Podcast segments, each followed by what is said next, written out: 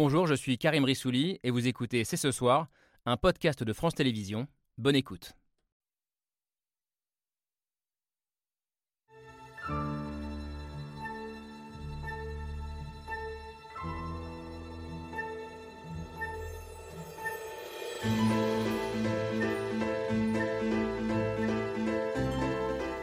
Bonsoir à toutes, bonsoir à tous. Bienvenue sur le plateau de C'est ce soir, consacré aujourd'hui à l'état de la société russe après un peu plus d'un an de guerre en Ukraine.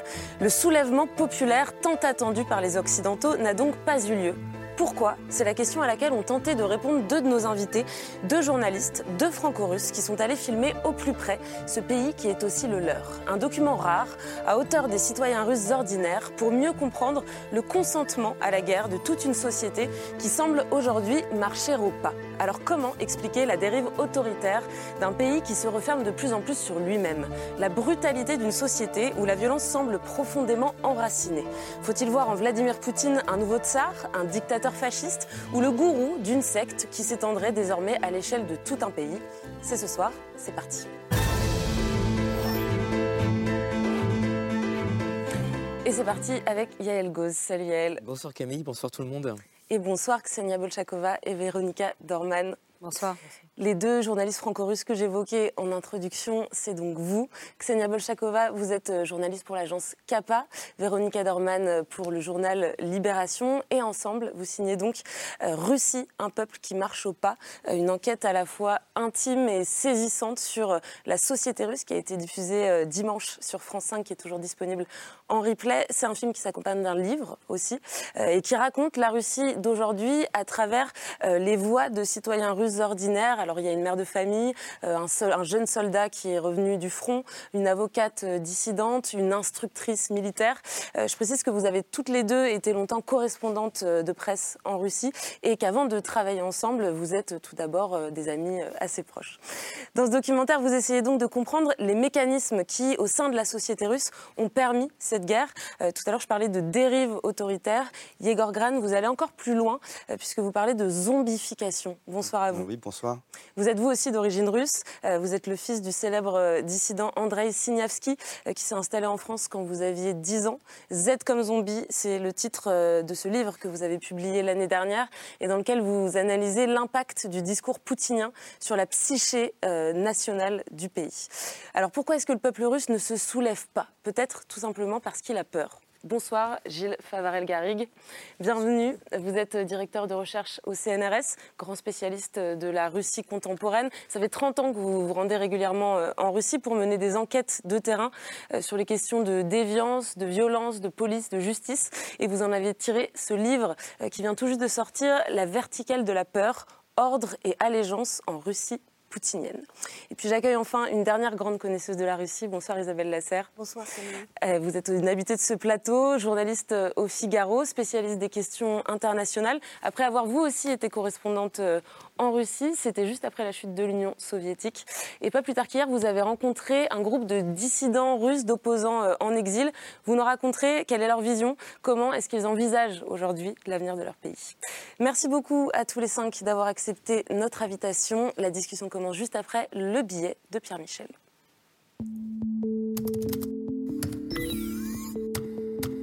C'est l'histoire d'une mainmise, d'une emprise, la Russie de Vladimir Poutine, un peuple qui marche au pas et qui, à quelques exceptions, se tient quoi Слава нашим доблестным вооруженным силам! За Россию! За победу! Ура! C'est une histoire de la violence.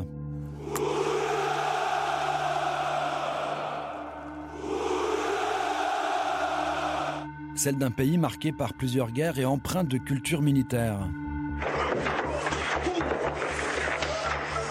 La violence des combats, comme celle des soldats. C'est une histoire de la Russie forgée par Vladimir Poutine, un peuple et une jeunesse qui file droit. En avant, marche des adolescents, des enfants embrigadés dès l'âge de 6 ans. Agiter des drapeaux, mourir pour le drapeau, ils manient la calache, ils ont intégré Yunamia, c'est l'armée des jeunes, ce n'est pas une exception, ils sont légion. En 2016, le mouvement ne comptait que 25 000 membres. Aujourd'hui, Il en revendique un million, 240 000. C'est aussi le quotidien de la surveillance. определив его виде решения сроком сроком на 25 лет с отбыванием наказания в исправительной колонии строгого режима. 25 ans de prison pour l'opposant Karamurza, 9 pour Navalny. Au total, 20 000 personnes ont été arrêtées pour avoir dénoncé la guerre. Sur tout le territoire russe, 200 000 agents du FSB, 340 000 hommes de la garde nationale et 800 000 policiers répriment toute protestation envers le pouvoir. Salut les gars, vous savez ce que j'ai? C'est une vidéo sur laquelle on vous voit sortir d'un autre bureau de vote. Un pouvoir qui use aussi bien de la force que de la corruption à grande échelle pour se maintenir. Je vous le dis, je ne sais pas ce qui a pu se passer. Je voulais réussir à y mettre tous les bulletins qu'on m'avait dit d'y mettre. C'est l'histoire d'un pays et le travail d'un homme. 2011, des dizaines de milliers de manifestants contestaient le résultat des élections et la victoire du parti de Poutine.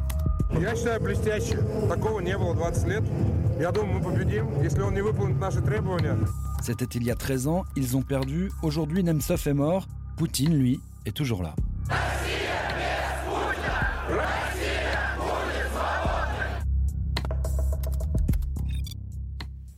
Poutine est toujours là. Merci Pierre Michel. Alors on va revenir sur euh, l'évolution de la Russie depuis le début de la guerre, sur ce tour de vis du pouvoir sur la société, sur la façon dont on peut le qualifier aussi. Euh, mais d'abord Ksenia Bolchakova, Véronika Dorman. C'est vrai qu'en regardant ce film, on se demande comment vous avez fait. Vous avez pu filmer euh, des scènes euh, qui paraissent euh, inaccessibles, qu'il s'agisse des, élèves d'une école publique, d'un entraînement, d'un groupe de jeunes, entraînement quasi militaire. Vous avez aussi convaincu un certain nombre de personnes de vous parler à, à visage découvert. Comment est-ce que vous avez fait pour avoir accès à tout ça dans ce pays qui semble si méfiant, si refermé sur lui-même aujourd'hui? Ça a été un, gros travail de préparation. On a commencé à écrire euh, le documentaire euh, plusieurs mois avant de partir tourner. Et, euh, et à dire vrai, ça a été beaucoup plus difficile que prévu de tourner euh, ce doc parce qu'une fois qu'on est arrivé euh, en Russie, on a tourné donc tout le mois de novembre. La mobilisation partielle avait été déclarée par Vladimir Poutine le 21 septembre, donc euh, un mois et demi euh, avant d'être arrivé sur le terrain. Et euh, plus de la moitié des personnes qui avaient accepté en amont de nous rencontrer et de nous parler et de nous raconter leur vision du pays, ce qui était en train de se passer dans leur vie, euh, ont soit tout simplement disparu, euh, quitté le pays ou ont refusé de, ont refusé de témoigner. Donc il a fallu qu'on trouve d'autres personnes assez courageuses euh, pour raconter leurs histoires et pour le faire aussi à visage découvert. Et ce qui était assez intéressant, c'est que euh, jusqu'à la dernière minute, jusqu'à la veille de la diffusion du doc, on leur a demandé si elles étaient bien sûres de bien vouloir apparaître à visage découvert. Et toutes nous ont dit oui, parce que c'était aussi un acte militant. C'était aussi un, une façon euh, d'exprimer leur, euh, leur, désaccord avec ce qui était en train de se passer. Quitte à prendre le risque d'être identifié par les autorités euh, à partir de maintenant, en fait. Bien sûr. Et, et c'est vrai que ce film, euh, il sort exactement au même moment où un journaliste américain, Evan Gershkovich, Gershovich, pardon, euh, a été euh, arrêté pour espionnage alors qu'il était sur place en Russie pour faire des reportages comme vous l'avez fait. Vé Véronica Dorman, qu'est-ce qu'elle signe cette arrestation? Est-ce que ça veut dire qu'aujourd'hui, vous ne pourriez vraiment plus du tout filmer? C'est exactement ça. C'est-à-dire que les taux se resserrent pour les journalistes pardon, depuis, euh, depuis le début de l'invasion, euh, depuis février de l'année dernière. C'est devenu de plus en plus difficile. Énormément de correspondants étrangers ont dû quitter le pays. Euh, les bureaux se sont déplacés à Varsovie, à Prague, à Riga. Euh, il reste très peu de gens sur place qui travaillent dans des conditions très compliquées, qui sont très courageux pour cela. Euh, nous, quand on y était, c'était compliqué, mais il n'y avait pas eu encore. Ça, ça, mar ça marque un point, de, un point de rupture réellement, parce qu'un journaliste occidental se fasse arrêter, accusé d'espionnage, c'est-à-dire encourir la peine maximale euh, pour l'instant prévue par, par le code pénal russe, ça n'est pas arrivé depuis, depuis que la Russie n'est plus communiste, ça n'est pas arrivé depuis. Combien, 15 ans? 15 ans? C'est 25. 25 ans, pardon. C'est 25 ans. Donc c'est euh, un signal très très fort et qui, euh, et qui est dramatique parce que ce que faisait Evan, c'est son boulot de journaliste en fait. Il n'y a, rien de, y a rien de répréhensible à ce qu'il faisait et ça veut dire que travailler de la manière dont, les, dont nous, nous voyons le travail n'est plus possible aujourd'hui en Russie. Surtout qu'Evan était quand même, il faut le préciser, accrédité auprès du ministère des Affaires étrangères russe euh, depuis plusieurs années, russophone. C'est quelqu'un qui connaît très très bien ce terrain, qui connaît très bien ce pays, qui connaît aussi euh, les limites de ce que tu peux faire euh, en Russie dans un contexte de guerre tout particulièrement. Et, il trichait pas. Il, n'avait pas. Voilà, il n'avait pas, il pas trouvé des combines pour faire des choses. sauf que depuis, euh, depuis plusieurs années, mais vraiment depuis le début de l'offensive, euh, les lignes rouges, les fameuses lignes rouges qu'il ne faut, pas, qu'il faut pas traverser, qu'il ne faut pas dépasser, euh, elles bougent en permanence, elles se rapprochent de toi et tu ne sais jamais où elles sont. Et en fait, chaque, chaque nouveau reportage ou chaque nouveau travail sur le terrain, pour tous les collègues et quelques-uns qui sont encore là-bas, c'est une aventure pleine de risques parce que tu ne sais jamais à quel moment tu vas, tu vas prendre le risque de trop. Alors, ce que vous faites dans, ce film, et ce qui nous a beaucoup euh, intéressé à la rédaction de ce soir, c'est que euh, vous, décidez non pas de vous intéresser à Vladimir Poutine, au pouvoir russe, mais plutôt euh, à la face, à ceux sur qui s'exerce ce pouvoir et à ce que ça provoque en eux. Vous voulez vraiment raconter cette société russe, et, et vous dites que finalement, ce que vous avez trouvé, c'est une société qui est moins monolithique que ce qu'on pourrait penser vu de l'extérieur? Elle ne l'est pas du tout. Euh, mais ce qui était la, question de départ, c'était de comprendre quels ont été les mécanismes de mise au pas de cette société et comment est-ce qu'on en est arrivé là. Est-ce que cette euh, société russe qui marche au pas, est-ce qu'elle est, euh, entièrement euh, acquise à la cause Est-ce que, euh, comme certains le disaient, nos confrères en, France, est-ce que tout le monde est fan de Poutine et soutient cette guerre à 100% Pourquoi ceux qui la soutiennent la soutiennent? Et ce qu'on a, ce a découvert, c'est qu'effectivement, c'est le résultat d'un certain nombre de processus parallèles, et c'est ça aussi qu'on a voulu montrer. Euh, c'est pas seulement la propagande à la télévision, dont on avait beaucoup parlé au moment où la guerre a éclaté. Ça passe par une reprise en main de l'enfance, une réécriture de l'histoire. Ça passe évidemment aussi par 20 ans d'absence de culture démocratique et, euh, de euh, trucage des élections, euh, d'une corruption à, les, à tous les échelons de la société russe. C'est-à-dire qu'il y a énormément, énormément de facteurs qui ont fait qu'on en est arrivé là. Et la question à laquelle on ne voulait surtout pas répondre, c'est qu'y a-t-il dans la tête de Vladimir Poutine? Qui était la question qu'on nous posait systématiquement depuis, euh, depuis le début euh, de la guerre le 24 février 2022. effectivement, vous en avez pris le, contre-pied. Alors, vous avez tous vu le film, euh, je m'adresse à nos autres invités avant de, avant de venir sur ce plateau ce soir. Je commence avec vous, Yegor Gran. Est-ce que vous avez retrouvé dans ce documentaire quelques-uns des ingrédients de cette zombification de la société que vous décrivez dans votre Ah oui, absolument. déjà, l'énorme point fort de ce film, c'est qu'en effet, pour une fois, on s'intéresse à ce qui est derrière le Kremlin, c'est-à-dire la masse profonde de la Russie. Alors, certes, tous ne soutiennent pas Poutine, évidemment, mais quand même, une grande, grande proportion de gens soutiennent Poutine. Les enquêtes du centre Levada, par exemple, s'enchaînent chaque mois et montrent un taux de soutien qui est aussi entre 73%, 75%, 85%. Donc le soutien est assez massif. Et il est fiable ce sondage-là, oui. Il est... Ah oui, euh, enfin le centre Levada, il a été déclaré euh, euh, agent de l'étranger hein, par, par le Kremlin. Donc déjà, ça montre qu'il n'est pas complaisant. Hein, envers, le Kremlin. C'est des gens qui sont professionnels de leur métier, hein, de, le sondage. Je sais bien que ce n'est pas évident de sonder en Russie, évidemment, puisque à la question directe dans la rue, euh, euh, êtes-vous pour ou contre Poutine Il vaut mieux répondre je suis pour, ou au moins s'en aller tranquillement.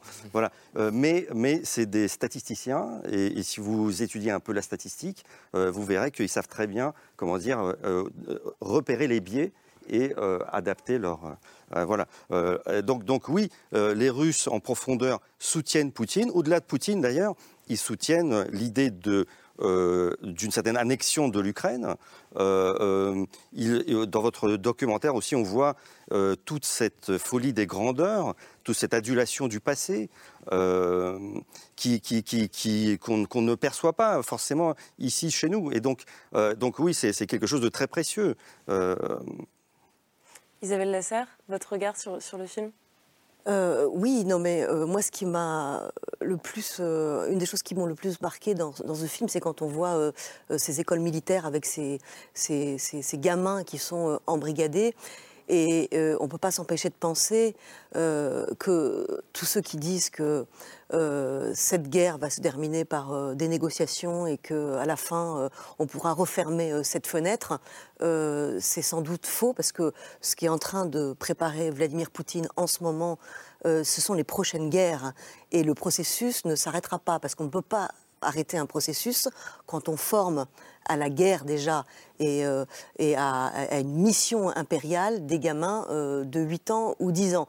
Donc c'est en ce sens que euh, c'est assez déprimant en fait votre reportage, c'est que en fait c'est une machine, c'est une machine qui dépasse l'Ukraine et c'est même une machine qui, alors c'est compliqué de dire ça, mais qui dépasse Vladimir Poutine parce que même si Vladimir Poutine part demain, il y aura une partie de la société russe qu'il faudra dépoutiniser et le, job en fait est absolument euh, immense. Donc on va pas pouvoir, comme certains euh, euh, pays occidentaux l'aimeraient, refermer la, la- parenthèse en disant bon maintenant on en a marre, il faut que le truc s'arrête, une petite victoire même incomplète pour les Ukrainiens et après et après tout va tout va revenir comme avant. Non, la machine, on peut plus l'arrêter en fait tant qu'il y a Vladimir Poutine au pouvoir.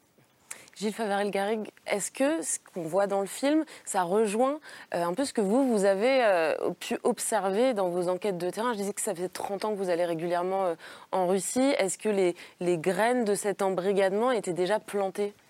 C'est un film très précieux, franchement, parce qu'il y a très peu de sources d'informations actuellement sur la société russe. C'est très difficile d'accéder à la société russe. Il reste un institut de sondage indépendant qui donne des, informations euh, euh, sur les tendances. Et donc, on a beaucoup de mal à accéder précisément à la société. Donc, le film est, très important euh, de ce point de vue-là.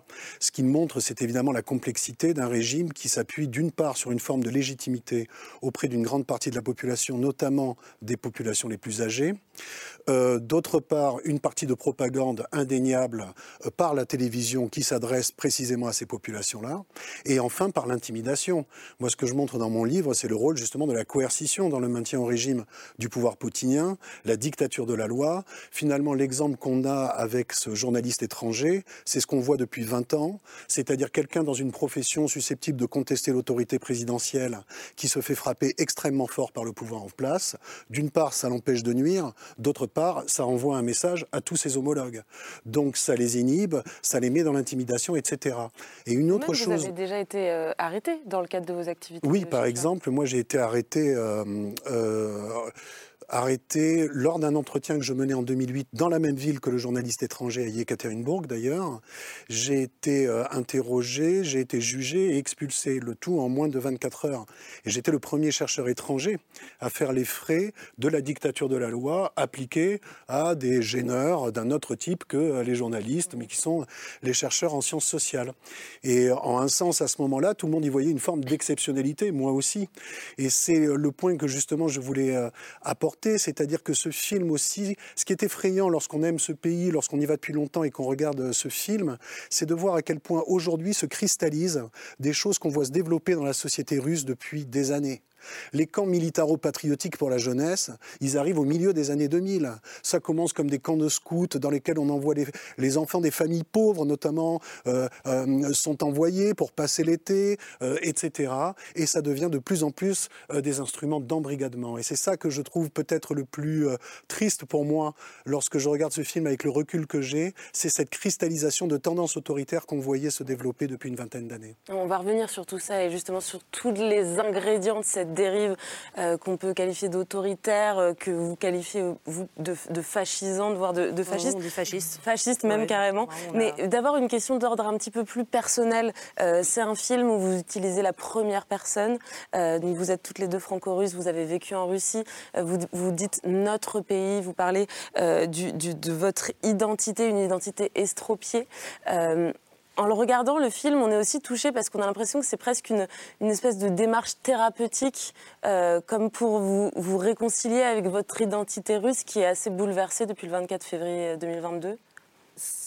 C'est pas pour se réconcilier. C'est Pas se réconcilier, oui, j'ai pas c'était un, c'était un acte de, de- de salut mental, presque, parce que quand tout ça arrive, mais pas seulement nous, les Russes à l'extérieur, les Russes à l'intérieur qui sont contre cette guerre, ils comprennent ce qui est en train de se passer, qui comprennent qu'ils sont, qu'ils le veuillent ou non, en étant Russes, partie prenante en fait de toute cette histoire, et que bien sûr, même s'ils n'ont pas voté pour Poutine, même s'ils n'ont jamais voulu, même s'ils l'ont combattu, ils sont quand même Russes, et ils sont quand même le peuple qui envahit, le peuple qui attaque, le peuple qui euh, fait pleuvoir les bombes sur un autre peuple souverain et sur des enfants et sur et, euh, donc c'est euh, c'est insoutenable. Et à ce moment-là, on est, nous on est ici, on est à l'abri, on est, on est en sécurité. Euh, mais euh, on ne peut pas faire comme si ça ne nous concernait pas, on ne peut pas faire si comme nous étions juste des anciennes correspondantes euh, qui connaissons bien, parce que c'est chez nous, parce qu'on a des proches là-bas, parce qu'on a des amis là-bas, parce qu'on a de la famille là-bas, parce qu'on parle russe à la maison, parce qu'on parle russe à nos enfants, parce que nos enfants reviennent de l'école en disant qu'est-ce qui se passe, on m'a dit que je suis pour Poutine, que je suis pour la guerre, alors que c'est pas vrai, et qu'il faut qu'on leur donne des réponses, il faut qu'on leur explique comment faire maintenant, et que, et que oui, on parle la même langue et on a la même culture que les gens qui lancent ces bombes et qui mènent cette guerre. Et donc c'était une manière aussi de, donc pas de réconciliation, mais de, de bah, comme, comme, comme, comme pour la première fois, de manière aussi intense, notre travail avait euh, fait irruption dans notre vie privée. Il fallait qu'on mélange tout ça et qu'on en fasse aussi un, un, objet euh, d'étude en fait et d'enquête. ouais et un objet qui est, assez euh, extraordinaire. Justement, on va en voir quelques images que vous décrivez dans le film. Donc, c'est un peuple qui marche au pas, c'est le titre euh, du documentaire, qui marche au pas sous l'effet d'un pouvoir qui a repris la main sur la société et encore plus depuis le début de la guerre. Et cette reprise en main, on a commencé à le dire, elle commence par la jeunesse et donc par l'école. Euh, je le disais, vous avez pu filmer directement dans une école. On va regarder un extrait et on en parle juste après. Nous sommes réunis pour la présentation du drapeau national de la Fédération de Russie. Elle a lieu chaque lundi avant le premier cours. Cette nouvelle initiative a été soutenue par Vladimir Vladimirovitch Poutine. En avant, marche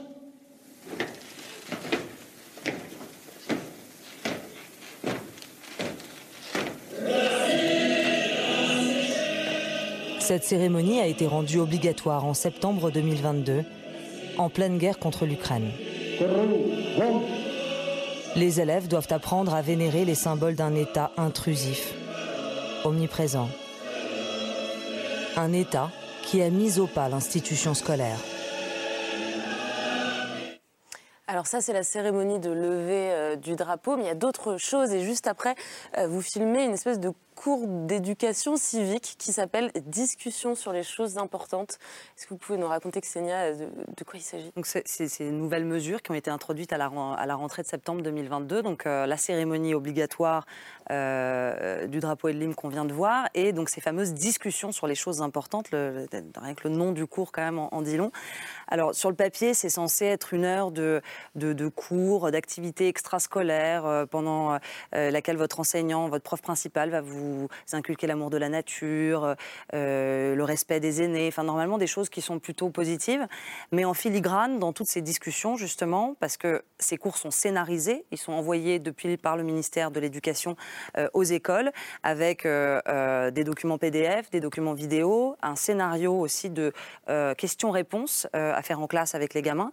Et donc en filigrane, on distille euh, une idée très simple qui est l'amour de la patrie. Euh, l'idée aussi que le sacrifice pour la patrie est quelque chose d'honorable, de bien et de, et de très beau. Et euh, ces cours commencent bah, dès, le CP et vont jusqu'en terminale. Et donc, évidemment, sont adaptés d'âge en âge. Et en fait, ce qui était, ce qu'on n'a pas pu mettre dans le film, pour le coup, c'est ces fameux documents, parce qu'on a vu les questions-réponses. L'enseignant est, invité à induire la réponse. Euh, par exemple, si le gamin répond pas bien, eh ben, il, faut, il faut faire en sorte que il faut, il faut arriver à lui faire dire j'aime mon pays, mon pays est le plus beau, mon pays est le plus grand, et, euh, et j'irai mourir pour lui. Et ça va crescendo. Donc, en CP, les tout petits commencent par euh, aimer la nature, les rivières, les bouleaux, les chansons. Et puis, plus on on avance en âge, plus, euh, cette, euh, plus ça se formate. Et à la fin, les plus grands euh, aiment tellement leur pays qu'ils sont prêts à prendre les armes et à aller mourir sur un champ de bataille pour défendre, parce que c'est toujours dans la défense. la, Russie ne, fait que défendre ses frontières et ses territoires. Elle n'est jamais l'agresseur.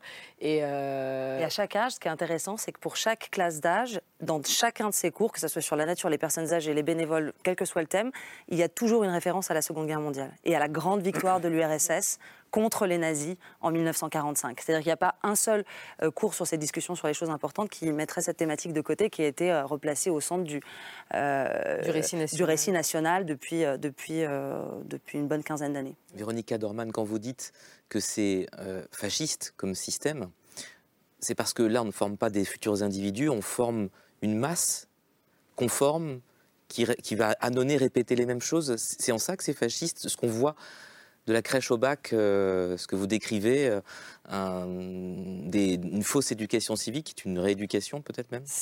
Bah, ça, passe, ça passe par, par, un, lavage de cerveau, par un effacement de la mémoire, par une, par une, euh, une distorsion euh, des notions euh, de bien et de mal, de, de, de victime et de bourreau. Ça passe par la prise en main de l'enfance et c'est ça qui, ça qui nous a le plus frappé, c'est ça qui fait, qui, qui, qui, pour nous induit ce terme, c'est que en les prenant si petits et en commençant, ce que, ce que, ce qu'Isabelle disait, c'est exactement ça, c'est qu'en les prenant euh, au, au berceau quasiment, euh, on leur donne très peu de chances ensuite de, de développer une pensée autonome, indépendante et de ne pas considérer que marcher droit c'est ce qu'il faut parce que marcher droit c'est ce qui est beau et que justement l'ordre rangé c'est euh, c'est ce qui c'est ce qui fait une société euh, forte, efficace et stable. Eux Et, ne euh, sauront jamais qu'ils sont embrigadés si on ils le, suit. et ils le sauront pas, enfin parce qu'ils vivent déjà et parce qu'en plus ces gamins euh, L'effacement de l'individu. et, l'indiv- et oui, voilà, on- les fond, on les fond dans une masse, dans une, et, et puis euh, ils le font avec beaucoup de, beaucoup de bonheur en fait et beaucoup d'entrain. Et pour eux, effectivement, comme ça partait de ces fameux camps, euh, ces colonies d'été euh, assez ludiques. euh, en fait, ils n'ont même pas l'impression de participer à quelque chose de grave au départ. Et, euh, et voilà, donc c'est fait chier.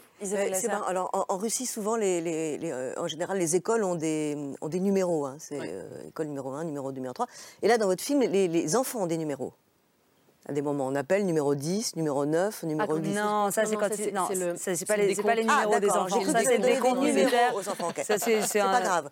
Ce que, ce que je, ce que- en fait, c'est le, le truc, c'est que comme, comme Poutine a effacé l'histoire, en fait, pour la, pour la réécrire et pour écrire une histoire qui servait mieux, euh, euh, selon lui, euh, les intérêts de la Russie, hein, en, en disant que c'est l'OTAN et les États-Unis qui attaquent la Russie, que ce sont les nazis ukrainiens qui attaquent la Russie, que, seuls les Russes ont, vaincu dans cette guerre patriotique, alors que c'était l'Union soviétique et que tous les peuples et que tous les pays de, l'Union soviétique ont, ont participé à cette guerre patriotique, eh ben, on efface complètement la personnalité euh, de, l'individu. C'est-à-dire que c'est l'État qui rentre dans les têtes. Et en fait, il n'y a plus de personnalité de, l'enfant. C'est comme un disque dur, on l'efface et on réécrit, et on écrit une histoire euh, de l'État, en fait. Et c'est ça qui, absolument, euh, ça donne des frissons dans le dos. Alors je reviens à cette notion de, fascisme. Est-ce que tous ces ingrédients qu'on est en train de dessiner, Gilles Favrel-Garrigue, est-ce est-ce que ça fait de la Russie un État fasciste ou fascisant ou... Alors moi personnellement, par rapport à cette discussion-là, je, je ne trouve pas qu'il est obligatoire d'utiliser le terme fascisme pour qualifier la Russie. Pour une raison qui est la suivante, c'est que dans le conflit actuel, tout le monde se traite de fasciste. Le fascisme, c'est une catégorie qui est utilisée par le gouvernement russe au pouvoir pour désigner ses ennemis. Le fascisme, c'est une catégorie qui est utilisée euh, en Ukraine pour désigner l'ennemi. Et je ne sais pas si nous, quand on analyse la situation, on doit entrer dans ce jeu de catégories, sachant que ce pouvoir est brutal, autoritaire, absolument détestable. Je crois qu'on est tous d'accord là-dessus. Mais je ne sais pas si ça apporte grand-chose d'apporter le mot fascisme là-dessus, parce que là, on joue un petit peu avec les catégories des divers protagonistes, et notamment avec les catégories privilégiées par le pouvoir russe. En revanche, ce qu'on voit, c'est deux choses. C'est d'une part, à mon avis, une affirmation beaucoup plus nette de l'idéologie d'État depuis une dizaine d'années. Jusqu'au début des années 2010, l'idéologie du pouvoir, elle était assez flottante, hein, assez, assez fluctuante. Et depuis le début des années 2010, on a quelque chose qui est à la fois très conservateur et très euh, anti-occidental. Et d'autre part, on a l'utilisation d'institutions comme l'école, comme d'institutions de contrôle. Ce qui est très bien montré dans le film, c'est comment l'école contribue à l'embrigadement. Mais moi, ce qui me frappe aussi ces dernières années, c'est comment l'école, l'université, les lycées pour les plus grands, etc., sont utilisés pour le contrôle. Depuis le début des années 2010, la jeunesse, elle fait peur au régime. Elle fait peur depuis les événements de 2011-2012. Les manifestations de Navalny en 2017-2018, la grande peur du pouvoir, c'est que ça contamine les jeunes. Et c'est à partir de là que justement dans les lycées, dans les universités, les profs, les, euh, les directeurs, etc., commencent à sanctionner les jeunes qui participent à ces manifestations. Donc c'est des instances de contrôle social de plus en plus importantes. Et pour être directeur d'école, il faut être membre du parti unique euh, du- de Ru- Russie Unie hein, pour a, être il y a cet directeur d'école. mais il y a aussi, juste, je voulais compléter ce que vous disiez, mais les directeurs d'établissement, ils sont incités à faire ça aussi par euh, des structures, euh, des services de sécurité de l'État.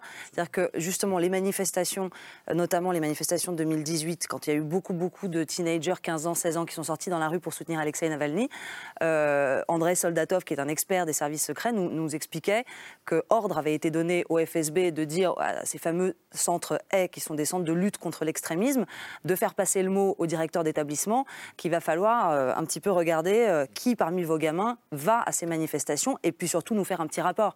C'est ça qui est intéressant, c'est que euh, l'ordre est donné au directeur d'établissement, de lycée, d'université, de surveiller les élèves et de faire de la délation.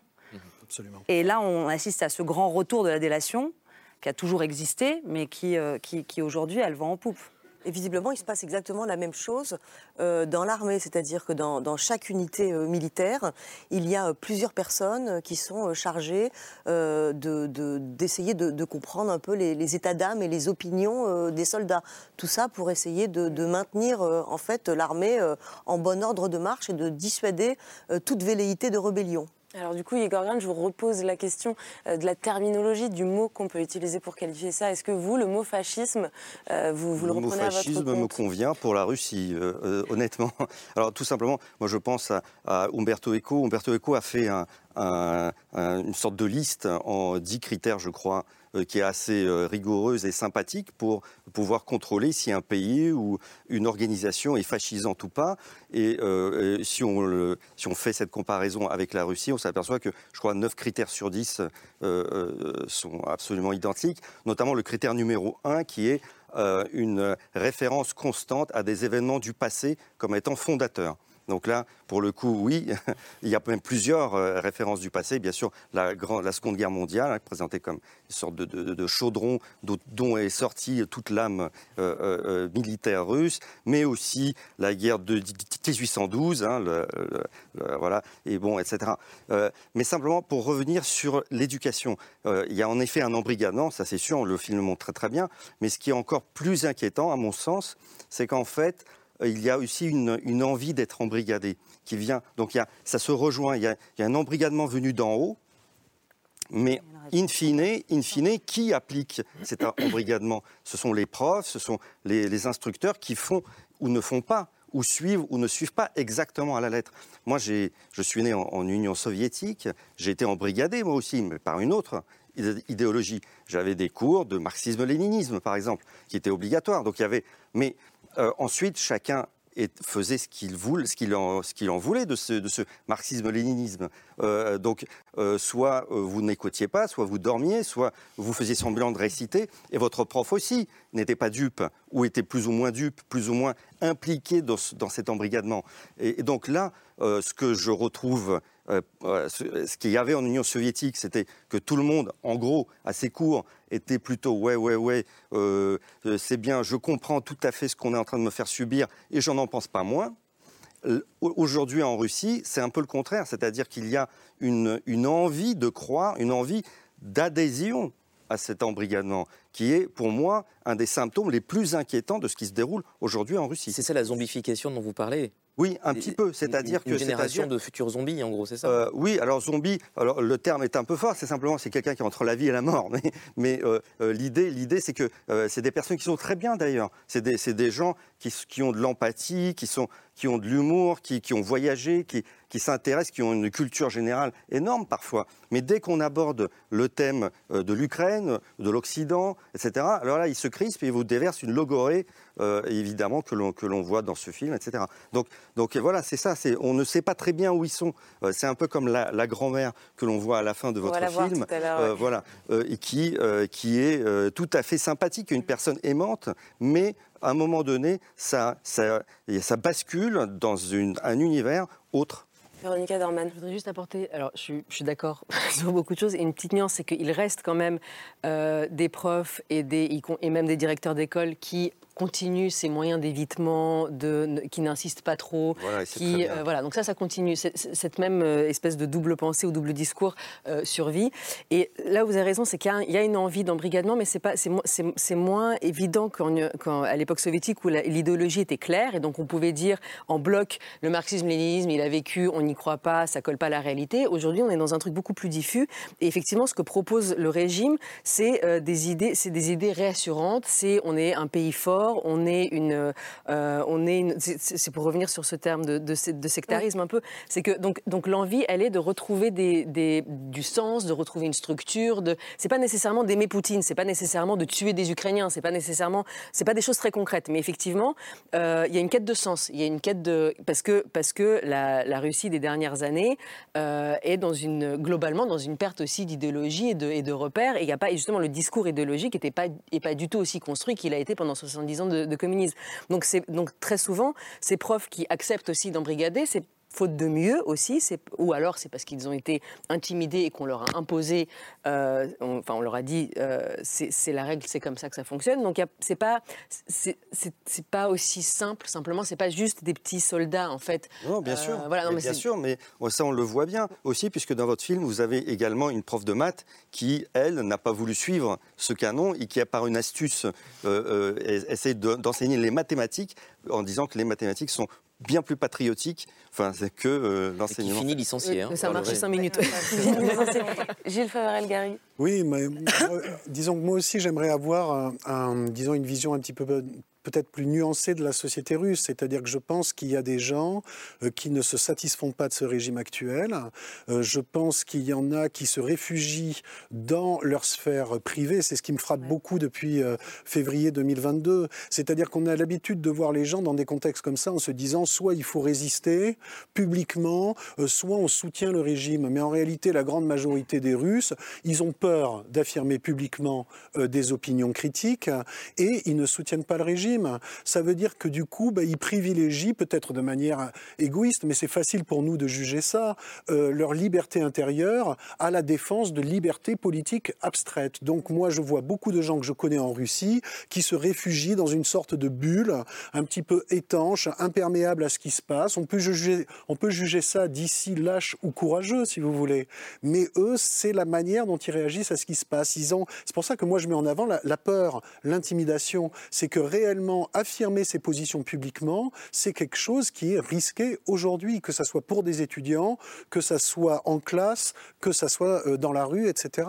Mais c'est pas un- c'est pas pour préserver une liberté dans la sphère privée, c'est tout simplement aussi un instinct de survie.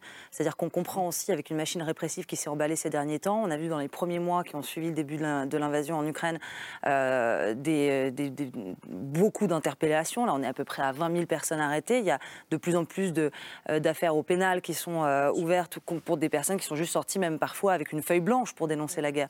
Donc l'emballement aussi de la machine répressive fait que beaucoup de gens se sont réfugiés, comme on dit souvent, dans leur cuisine, euh, tout simplement par instinct de survie. Et cet instinct de survie, c'est quelque chose qui est dans l'ADN des Russes depuis euh, des années. Et ça, pour le coup, c'est en train de, de revenir aussi. Mais pas c'est- mal. Mais c'est vrai qu'il y a énormément de gens dont on ne sait pas. En fait, on peut pas, on peut pas dire c'est pas parce qu'ils sont, ils ne sont pas dans la rue qu'ils soutiennent cette guerre et qu'ils soutiennent le régime. Et en fait, c'est inquantifiable le nombre de personnes qui sont contre. Alors, les, les- les opposants en exil appellent, euh, appellent, euh, les, les appellent l'opposition euh, dormante. Et ils disent aujourd'hui que cette opposition dormante, il est euh, aujourd'hui impossible de la réveiller et qu'on ne peut pas la faire descendre dans la rue, bien évidemment à cause de la répression, euh, parce qu'une manifestation ne serait même pas envisageable à organiser. On parle juste de l'organisation. Et si jamais elle est organisée, en deux minutes, elle est complètement rétamée par, par le pouvoir.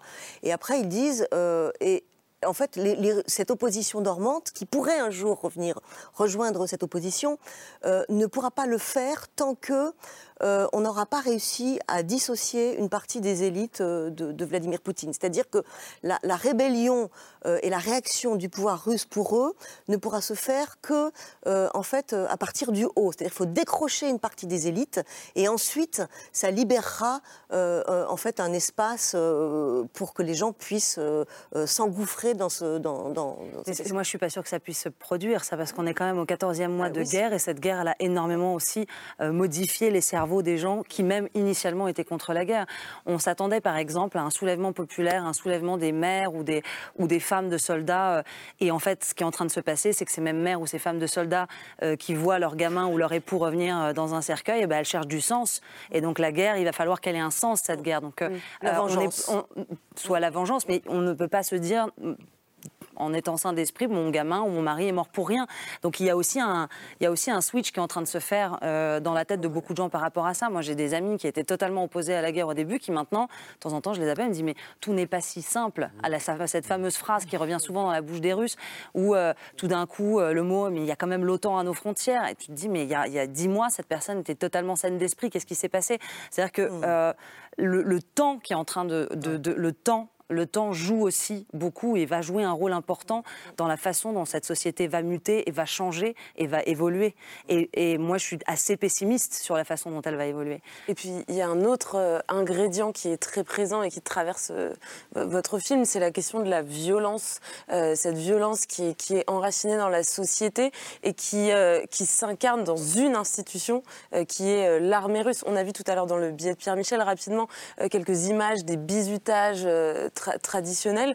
Euh, cette, eh, il faut faire le lien entre cette armée par laquelle beaucoup d'hommes russes sont passés et, et, la violence dans le reste de la société. Euh, en fait, il y, a le fait que depuis, euh, depuis des décennies, l'armée russe est une, un, terreau, un chaudron de la violence, qui produit de la violence, que c'est non seulement pendant le service militaire, euh, alors, il y, a eu des lois qui sont passées. Le bizutage, formellement, officiellement, a été, euh, a été euh, combattu, surmonté. et c'est vrai que, ça, les scènes qu'on voit, ça se passe en, 1995. et, et justement, cette vidéo qui est très rare a provoqué un tel tollé qu'ensuite ça a provoqué une espèce de, prise de conscience, mais qui, donc, tout n'a pas été réglé. Mais donc, il y a le bizutage à l'armée, où les relations sont extrêmement violentes entre les différents niveaux de la hiérarchie. Et donc, c'est ces hommes qui sont passés par là, et c'est énormément d'hommes parce que le service militaire est obligatoire, donc beaucoup de gens, et surtout en dehors des grandes villes, dans les régions, ceux qui ne peuvent pas échapper à l'armée pour euh, cause d'études, euh, d'argent, de pots de vin, passent par l'armée. Donc ils reviennent, ils ressortent de là après être, avoir traversé ce, ce, sas un peu de, de, formation initiatique. Et ensuite, il y a tous ces hommes qui ont participé, la Russie en guerre depuis 50 ans, il y a tous ces hommes qui, sont, qui ont participé à des opérations, que ce soit des combats actifs ou simplement des, euh, des, des, opérations de pacification, ou de, en tout cas qui ont, qui, ont, qui ont participé, qui ont été sur le terrain des opérations, qui ont là-bas subi aussi des violences, qui ont infligé des violences, qui sont revenus en Russie, qui n'ont jamais été traités, qui n'ont jamais été assistés dans tout ça, et qui euh, rapportent tout ça et le diffusent dans la société.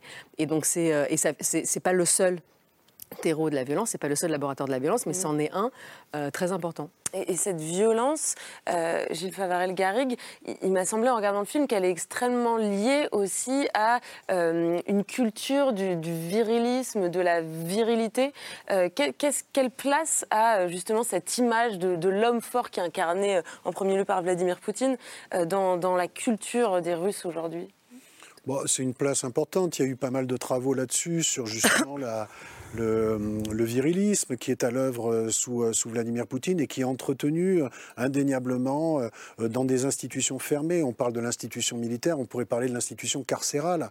énormément de gens sont encore passés par la prison. Il y avait des, taux de détention qui étaient extrêmement élevés en Russie durant toutes les, années 2000, encore, aujourd'hui. Alors c'est vrai que c'est très important et en même temps, ça, pour le coup, ça ne force pas l'optimisme parce que moi non plus, je, je ne suis pas optimiste pour l'avenir et pour une raison qui est que dans la société russe, il va y avoir euh, des euh, milliers, des dizaines de milliers d'anciens combattants. Et on a vu dans le passé, après la guerre d'Afghanistan, à quel point les Afghansi, comme on les appelait, euh, avaient la main sur un tas de business, sur un tas de, de, de micro-mafias locales, etc. Et donc, ce qu'on est en train de fabriquer aujourd'hui avec cette guerre, c'est aussi, si jamais elle se termine, ce dont je ne suis pas certain, mais si elle se termine, ça sera une société brutalisée dans laquelle il y aura énormément d'anciens combattants qui auront des savoir-faire militaires et qui les défendront euh, les armes à la main. Hein. Donc euh, ça, c'est très inquiétant. Un mot sur ce, virilisme à l'œuvre euh, en, Russie. Je voudrais qu'on s'appuie sur la dernière lettre de Moscou qu'a posté Benoît Vitkin, notre confrère pour Le Monde, et qui raconte à quel point on est en train de basculer dans un antiféminisme radical. Il y a des députés à la Douma qui ont envie, en ce moment, c'est pas encore fait, c'est pas voté, mais de déposer une loi pour que le féminisme soit reconnu comme une idéologie extrémiste. Et en février, il y a déjà un texte qui a été déposé en février qui dit quoi? Que les femmes et les hommes qui ne veulent pas avoir d'enfants n'ont pas le droit de le dire. C'est-à-dire que c'est la propagande pour vivre en couple sans enfants, ce serait interdit. Pas encore passé non plus la loi, mais voilà, c'est tout ce qui se trame en ce moment à la Douma sur le féminisme. Autrement dit, on n'est plus seulement dans le rejet d'une d'une idéologie qui serait importée d'Occident et donc rejetée, on désigne un ennemi là. Pourquoi, Xenia, peut-être pourquoi l'égalité le, homme-femme fait si peur au pouvoir en place? Bon, ça fait depuis, depuis euh, je crois que le tournant, c'était autour des années 2010. On est revenu quand même à des valeurs très conservatrices, traditionnelles, avec euh, un lien de plus en plus accru avec l'Église orthodoxe. Vladimir Poutine qui affiche là récemment, d'ailleurs, quand il était sur le front, à l'occasion de la Pâque, qu'est-ce qu'il a fait? Bah, Il est venu avec une icône. Euh, ces valeurs-là ont été, euh, ont, repris le dessus ces dernières années. Et euh, il y a eu aussi une loi, du coup, ça, rappelle ça, la, fameuse loi qui, qui, interdit la propagande homosexuelle, c'est-à-dire de, faire la propagande de l'homosexualité, d'en parler tout simplement, en fait. et, ça, c'est les premières lois liberticides qui sont votées à la Douma au tournant de 2012, après le retour de Vladimir Poutine au Kremlin le 6 mai 2012. Donc, quand il y a eu toute cette foule de manifestants euh, qui ont tenté de contester euh, euh, son pouvoir, lui, la première chose qu'il fait, c'est de, de, voter un paquet législatif extrêmement répressif et des lois qu'on avait déjà appelées à l'époque liberticides. Donc c'est juste la suite logique. En fait, on a déjà, on condamne déjà l'homosexualité, on condamne déjà, on interdit l'adoption aux étrangers. Enfin, il y, a tout, tout, et qui, qui reste plus que le féminisme. Qu'est-ce que vous voulez que je vous dise ça? La, la, femme libre, je pense qu'on c'est ce que dit très bien, c'est ce que dit très bien Marie Daftian, qui est une, qui est une avocate qui est experte dans les violences conjugales et euh, qui, euh, qui explique très bien que euh, cette société traditionnaliste qui se veut, qui, qui, est une société patriarcale encore en fait, elle est restée patriarcale, elle n'a jamais vraiment muté et même si à Moscou, à Saint-Pétersbourg, dans la dans la, la, classe moyenne un peu plus éduquée qui voyageait, on avait l'impression, il y, a des gens qui ont pu, enfin voilà, qui, qui, qui, ont pu vivre autrement, qui nous, qui nous ressemblaient plus de ce point de vue-là. Globalement, la société russe est restée très traditionnelle, très patriarcale. Les hommes qui sont au pouvoir sont des hommes qui, sont, euh, qui ont 60 plus, qui n'imaginent pas que ça pourrait être autrement. Il n'y a quasiment pas de femmes au pouvoir. Si on regarde, il n'y a pas une seule femme puissante, euh, à part Medvedenko, qui n'a pas de pouvoir en réalité, mais qui est une espèce d'homme en, jupe. La vague MeToo n'est pas arrivée jusqu'à Moscou. absolument pas, mais vous rigolez. les, violences conjugales ont été dépénalisées, rappelons-le. C'est quand même le pays numéro un en termes de taux de. donc, a pas, en fait, c'est juste, en fait, c'est juste un patriarcat qui s'assume et qui va mettre euh, sur papier euh, ces lois qui ne euh, qui sont pas écrites. Ouais, mais ça a une destination interne à la Russie et aussi ça permet d'avoir un, discours en fait qui est tourné vers l'extérieur. Donc c'est-à-dire que c'est en fait ça alimente tous les discours en disant regardez on a bien raison de lutter contre l'Occident et l'OTAN, ils sont tous dégénérés, décadents, homosexuels. Maintenant les femmes dominent les hommes, ils ont plus d'enfants, ils mangent plus de viande, etc. Et ça permet, euh, ça permet de souder la société, enfin en tout cas euh, pense-t-il, et ça permet aussi euh, de recruter des relais dans certains partis politiques, dans nos sociétés européennes. Donc il y, a, le double, il y a une double utilité. Mmh. Allez-y. Oui, parce que ce qui est paradoxal, c'est qu'au départ, ces mouvements-là, moi que j'avais étudié en 2012-2013 lors du tournant conservateur, euh, précisément, il s'inspirait d'initiatives occidentales. Il s'inspirait du puritanisme américain. Il s'inspirait, je me souviens, moi, d'avoir vu des, euh, militants avec des t-shirts Civitas euh, du, nom du groupe qui, qui, qui, manifestaient en France contre le mariage du même sexe. Donc, il y avait à la fois une circulation de ces schémas-là au sein d'une forme de droite réactionnaire, puritaine, mais en même temps, l'usage de cela pour se démarquer du monde occidental et pour justement renvoyer le monde occidental à cela. Il y avait un mot terrible qui était employé à cette époque-là par les nationalistes russes, c'était le terme de libéraste. C'était la contraction entre libéral, et pédéraste. Et ça, malheureusement, ce terme est odieux, mais il résume bien l'amalgame qu'on fait entre, d'une part, antilibéralisme et, d'autre part, association du monde occidental à des mœurs dépravées.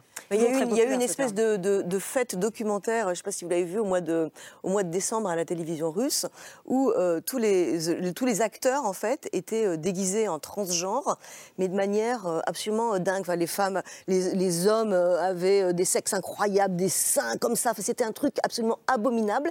Et les sous-titres, c'était Regardez, l'Occident, on vous vomit. Enfin, l'image de l'Occident était réduite, en fait, à des, des espèces de monstres transgenres. C'était complètement apocalyptique.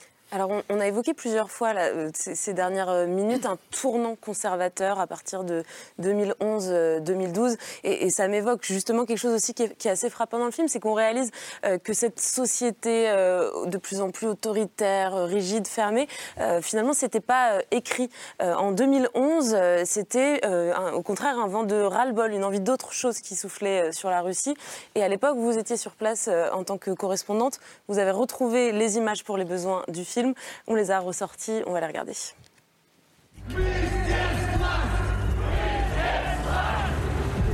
Malgré le froid et des températures qui descendent jusqu'à moins 20, les moscovites n'ont pas hésité. À l'époque, nous sommes correspondantes pour des médias français à Moscou. Nous couvrons toutes ces manifs. Et en tant que franco-russes, nous croyons nous aussi à cette révolte à cette société civile bourgeonnante et contestataire, à ses leaders charismatiques, comme Boris Nemtsov, Ilya Yashin ou Alexei Navalny. Я вижу здесь достаточное количество людей, чтобы взять Кремль и Белый дом прямо сейчас. Но мы мирная сила. Мы не сделаем этого пока. Но если это жулье и варье будет и дальше пытаться обманывать нас, мы заберем сами. Это наше. Мы — это власть. Alors c'est assez dingue de revoir ces images aujourd'hui et de se dire que seulement 12 ans sont passés.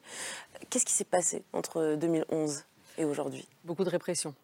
Beaucoup, beaucoup de répression. En fait, ces manifs-là euh, ont euh, mis en branle euh, un appareil législatif et répressif intense parce qu'à ce moment-là, Poutine, qui revient au pouvoir en 2012 et qui revient dans ce climat de désamour dans les grandes villes, se rend compte qu'il ne peut plus du tout compter sur cette partie-là de la population. Donc, et, que, et puis, il y a eu les, les, printemps arabes qui sont passés par là, les révolutions de couleur, et donc beaucoup d'angoisse de la part du pouvoir que la, voilà, que la rue peut, peut prendre euh, peut le renverser.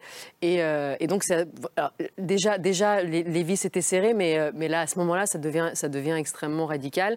les ONG commencent à être, être mises au pas. L'idée de, des agents de l'étranger, donc toutes, les organisations, tous les individus qui reçoivent des financements étrangers, et ça concerne pas seulement des ONG, ça, concerne des, facs, des programmes scolaires, des des tas de choses en fait qui sont pas politiques, mais tout devient politique. Et donc à partir du moment où il y a de l'argent étranger, c'est ça devient tout ce, qui, tout ce qui a un lien avec l'étranger devient euh, des, des, chevaux de Troie en fait mhm. de l'Occident, de cet Occident qui est de plus en plus diabolisé. Et, euh, et la répression s'accroît et on intimide les gens et, euh, et les, les, partis politiques indépendants et les derniers, les derniers gens qui pouvaient se faire élire encore comme indépendants ne peuvent plus rentrer au Parlement.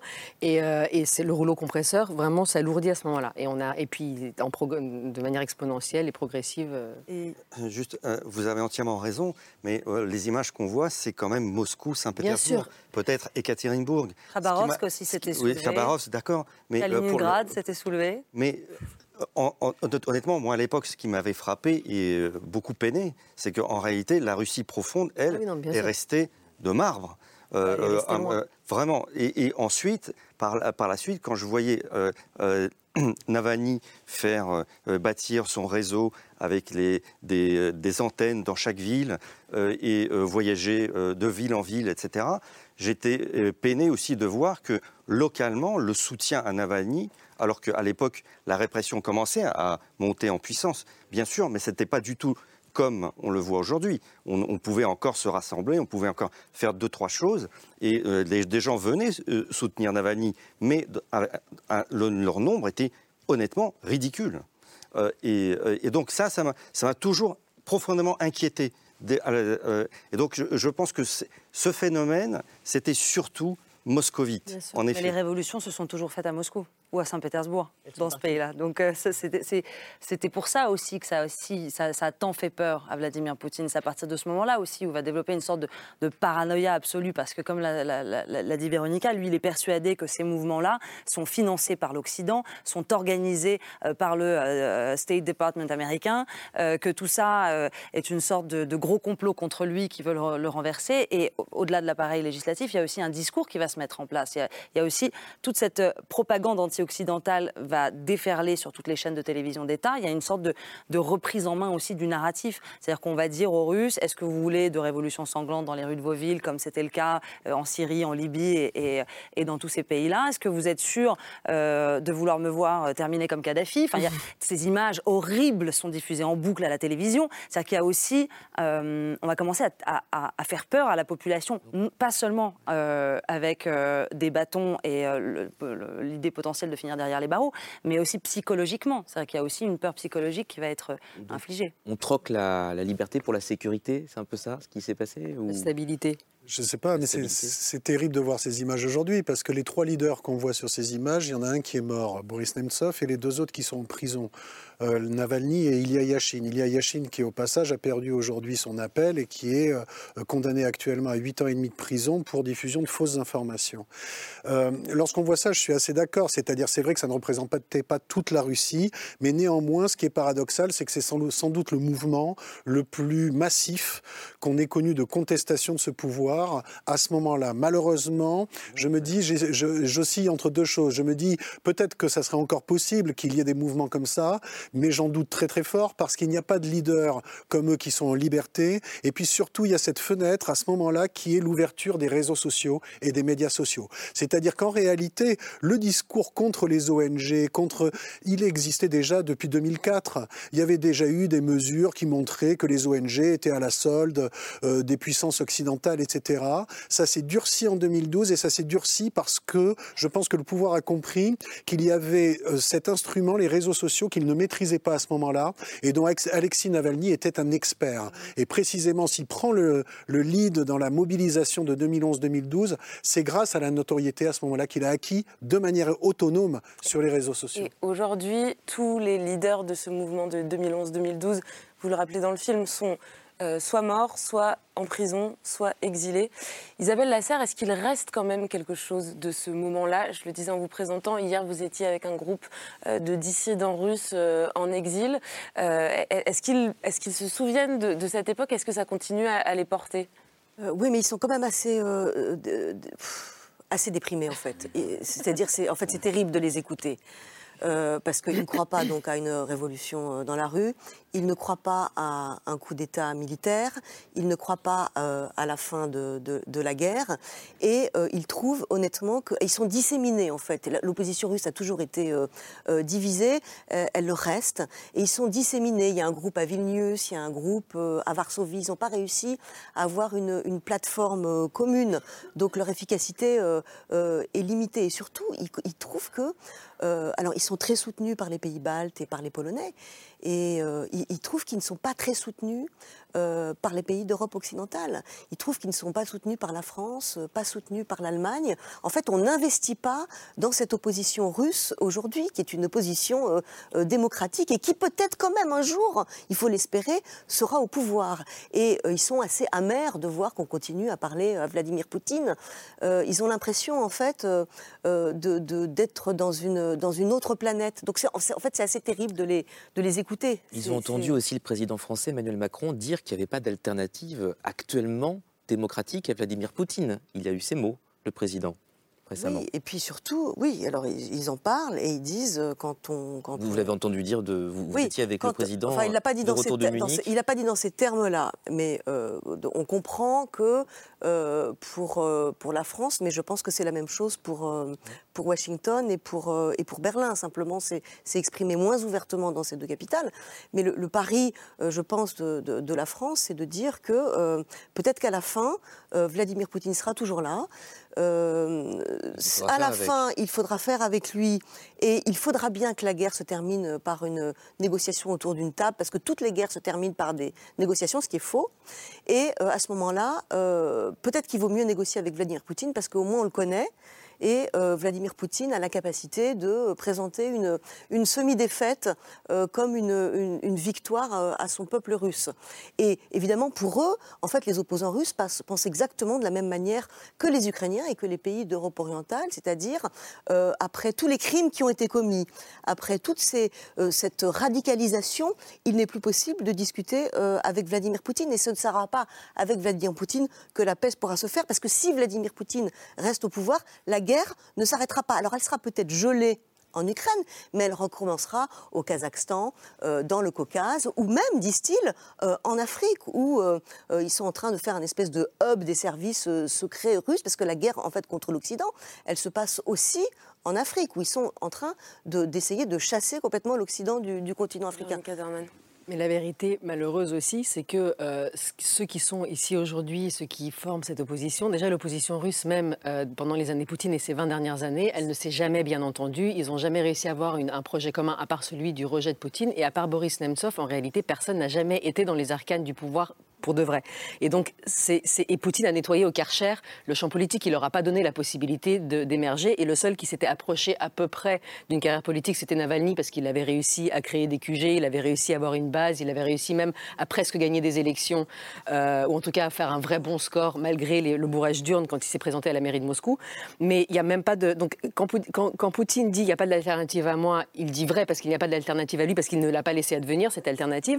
Et tous ces, tous ces Russes aujourd'hui qui ont des idées ou des envies pour la Russie d'après, n'ont pas d'expérience politique ou de gestion, ce qui ne ferait pas d'eux des mauvais euh, gestionnaires ou des mauvais hommes pouvoir, mais on n'en sait rien. Et en fait, ils n'ont même pas de. Euh, moi, ce qui, ce qui, me, ce qui me terrifie, c'est qu'effectivement, tout le monde est atomisé, éparpillé. Il n'y a, y a, pas de, y a, y a pas de projet.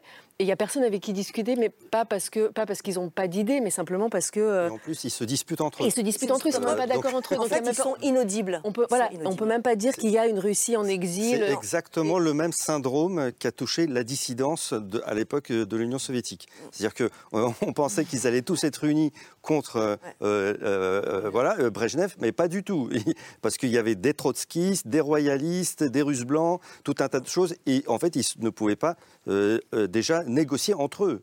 oui, ils ne peuvent pas rester trop longtemps dans la même pièce. Ils finissent par s'engueuler. Alors on va arriver à la fin de l'émission. Il nous reste quelques minutes et je voudrais qu'on en profite pour regarder un dernier extrait euh, de ce documentaire. Euh, alors vous, êtes allé filmer la relation entre une babouchka, une, grand-mère russe qui d'ailleurs, vous le dites, vous rappelle vos propres grand-mères, et sa fille qui habite, elle, à Londres, qui, qui est psychologue. Et vous racontez, vous avez filmé l'une puis l'autre et, et, vous racontez leurs difficultés à se comprendre depuis le début de cette guerre. Et la fille, c'est dans les toutes dernières minutes du film, euh, elle avance une explication assez inattendue à ce qui est en train de se passer euh, en Russie. Je voudrais qu'on l'écoute. Un matin au téléphone, elle me dit Je pense que tout le monde comprend au fond de soi ce qui se passe, mais on ne veut pas se l'avouer. J'étais contente de l'entendre dire ça. J'ai même envoyé un SMS à mes amis, petite victoire. Mais la fois suivante, quand je l'ai appelée, elle m'a reparlé de l'OTAN qui menace la Russie, de ces pauvres Ukrainiens qui souffrent de l'oppression du fascisme et doivent être secourus. Elle avait rechuté.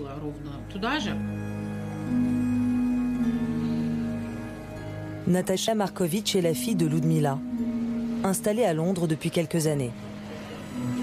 Psychologue, elle pense avoir diagnostiqué le mal dont souffre le peuple russe et qui n'a pas épargné sa mère.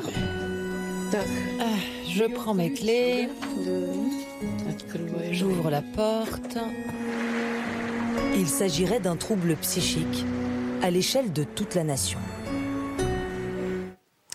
Et ce trouble psychique, elle l'appelle une psychose de masse? Induite. Induite. Qu'est-ce que ça veut dire Et est-ce que vous adhérez à une, telle explication d'ordre psychologique? Ça expliquerait pas mal de choses. la théorie de Natacha, c'est que euh, tous les Russes sont comme dans une sorte de secte. Euh, une secte qui a un gourou. Ce gourou, c'est un homme qui a donné euh, cette fameuse structure extérieure à des gens qui l'avaient perdue et qui étaient en quête de structure extérieure.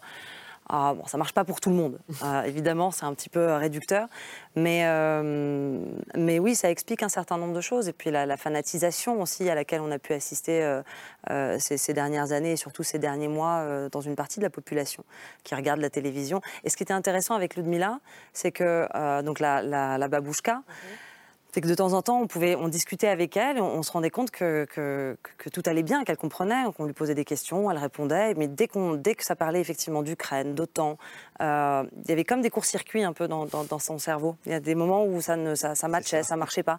Et, et il y a eu un moment très très fort, pour le coup, qu'on, a vécu avec elle, mais qu'on n'a pas monté dans le documentaire. Elle nous explique plein de choses en nous disant que Poutine est si courageux, que le monde entier veut, nous détruire, et puis il est tout seul. Et, elle nous regarde avec un, air un peu perdu en disant Mais c'est faux, vous y croyez pas? Et, on parle du début de la guerre en Ukraine, et, et Véronica lui dit Mais Ludmilla, euh, le 24 février 2022, des bombes sont tombées sur des quartiers résidentiels où vivaient des gens, des civils comme vous, à Kiev. Et elle, elle s'est arrêtée net, comme, comme, un, comme- un petit peu comme un robot. Et elle nous a regardé dans les yeux en disant Nous ne disposons pas de cette information. Et il y a eu un, un moment où toutes les deux, on était, on était complètement. euh, on a perdu nos moyens aussi parce qu'on avait l'impression d'être face à quelqu'un qui, euh, qui pourtant est, est généreux, gentil, bon. Et qui a souffert toute sa vie Et aussi, qui a souffert toute du- sa vie aussi. Et qui a souffert, y compris du régime de Poutine, avec des, Mais d'une parce retraite. que admettre cette information, c'est vouloir dire je suis complice de, de ce qui se passe. Je participe ou j'ai participé parce que j'ai soutenu Poutine, etc. J'ai participé à ce, au ma grand malheur aux crimes de guerre sur crimes de guerre qui sont commis en Ukraine. Et donc ça, c'est incroyablement difficile. Et donc n'importe quelle excuse, bonne ou mauvaise, est bonne à prendre pour se construire une petite barrière Il y a protectrice. un côté excuse, mais il y a aussi, je pense, une, une- une- en tout cas dans le cas de Ludmilla et probablement de beaucoup de retraités qui n'ont pas beaucoup d'accès à d'autres sources d'informations, il y a une foi sincère dans ce qu'elle raconte. C'est-à-dire que je, dans son cas, elle, il y avait Le lavage de cerveau, il est aussi médiatique. Ah, bien sûr. Mais eh, ça, ça, ça vous, ça vous convainc, cette euh, explication d'ordre un peu psychologique, ou est-ce que c'est dépolitisé aussi, peut-être euh, en partie pour Alors non, moi je ne sais pas si j'emploierais ces termes-là, mais par contre ce qui est vrai, c'est que ça ne concerne pas que les personnes âgées. C'est-à-dire que on a tous dans nos entourages euh, des gens en Russie euh, qui au début de la guerre soutenaient plus la position russe en ayant des arguments, en parlant de l'OTAN à leur porte, en parlant de tous ces arguments, dont certains d'ailleurs pouvaient être audibles, et qui aujourd'hui, lorsqu'on leur en parle, disent ça ne m'intéresse pas. C'est-à-dire se sont construits dans un deuxième temps une sorte de carapace, peut-être face à des contradictions internes, euh, plus ou moins euh, formulées, et euh, qui ne concernent pas que des personnes âgées comme elle. hein. C'est-à-dire que moi, je connais des gens qui sont un petit peu dans cette attitude-là, qui ont aujourd'hui 40, euh, 50 ans, par exemple. Donc, je ne sais pas si c'est une masse, je suis vraiment incompétent pour le dire, mais il y a en tout cas des mécanismes de défense. Ça, c'est certain, par rapport, plus la situation avance, en tout cas. Isabelle Lasserre, un dernier mot avant de conclure? Non, mais je- je- je- je- j'adhère euh, totalement, mais euh, je terminerai par euh, Kasparov, l'ancien champion du monde, avait euh, écrit un, un- un livre d'échecs, avait écrit un livre en disant euh, Winter is coming et euh, l'hiver est vraiment euh, est vraiment arrivé. Eh C'est sur euh, ces mots pas forcément rassurants qui va être l'heure de, conclure. Un grand merci euh, vraiment à tous, et à toutes d'être euh, venus nous voir ce soir. Merci beaucoup Ksenia Bolchakova et Véronica Dorman. Pardon. Merci et, bravo pour ce film qu'on recommande encore une fois très chaudement à nos téléspectateurs. Russie, un peuple qui marche au pas, c'est à voir sur France.tv. Et il y a aussi le livre paru aux éditions JC Lattès. Véronica Dorman, puisque vous êtes là et que vous êtes également rédactrice en chef adjointe chez Libération. Chef de service. Chef de service, pardon. Euh, on- euh, en tout cas, à Libération. On voulait signaler que le journal euh, fête ses 50 ans euh, cette semaine avec cette très belle édition spéciale qu'on vous invite tous à vous procurer en kiosque. Voilà, on la voit. Isabelle Lasserre, vous, on vous lit plutôt dans les colonnes du Figaro. Merci beaucoup et à très bientôt. Gilles Favarel, Garrigue, je rappelle le titre de votre livre paru aux éditions de la Découverte et que j'ai ici Ordre, la verticale de la peur, ordre et allégeance en Russie poutinienne. Et enfin, Yegor Gran, merci. Votre livre à vous, c'est Z comme zombie. Et non, je ne l'ai pas physiquement, mais on le voit quand même. Euh, C'est paru chez Paul. Merci beaucoup. Yael, merci. On se retrouve euh, demain soir pour la dernière de la semaine. Ce sera aux alentours de 22h35. Bonne fin de soirée à tous et à toutes. Salut.